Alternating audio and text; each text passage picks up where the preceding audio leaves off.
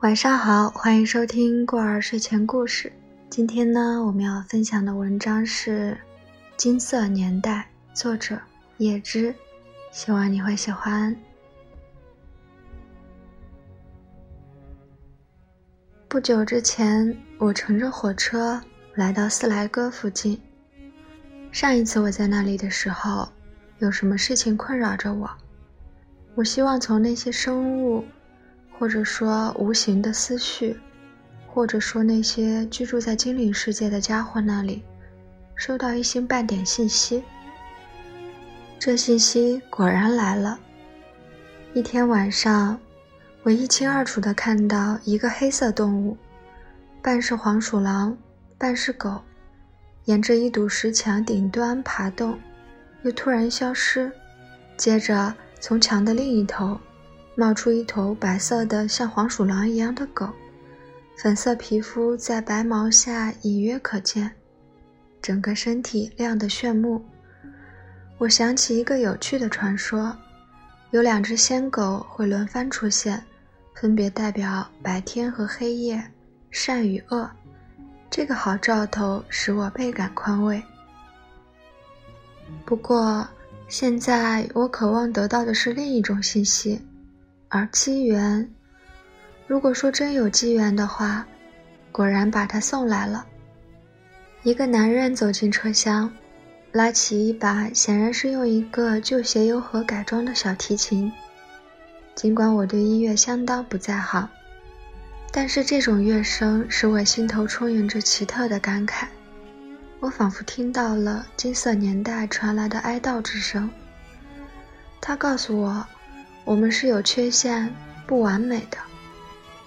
我们不再是精心织就的美丽蛛网，而只是一团纠结不清、胡乱抛在墙角的粗绳。据说，世界从前是完美无瑕、尽善尽美的。这个完美无瑕、尽善尽美的世界仍然存在，只不过像一大丛玫瑰一般，被埋在了厚厚的泥土层下。仙人们和精灵中更纯洁的那些就住在那里，用风中摇摆的芦苇的叹息，用鸟儿的歌唱，波浪的呻吟，用小提琴柔情的气声，哀悼我们陨落的世界。据说，在我们现在的世界中，美的便不再智慧，智的便不再美丽。我们最美好的时光，也难免。掺杂着一股粗粝之气，或者掺杂了一丝悲伤回忆的刺痛，而小提琴的乐声将永远的哀悼这一切。据说，只有生活在黄金年代的人能够死去时，我们才可能快乐起来，因为那些哀悼之声从此才会消退。可是，唉，唉。他们注定要继续悲歌，我们则注定要继续哭泣，直到永恒之门悠悠敞开。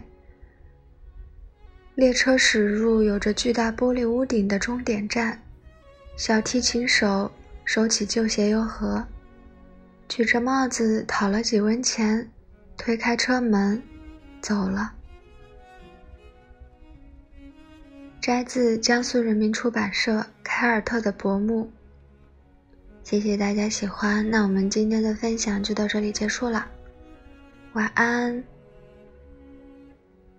对了，如果大家想要看文字版的内容的话，可以关注过儿的微信公众号，还可以加过儿的微信。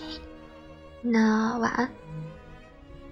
对了，微信公众号的名字是过儿睡前故事。这次真的晚安了。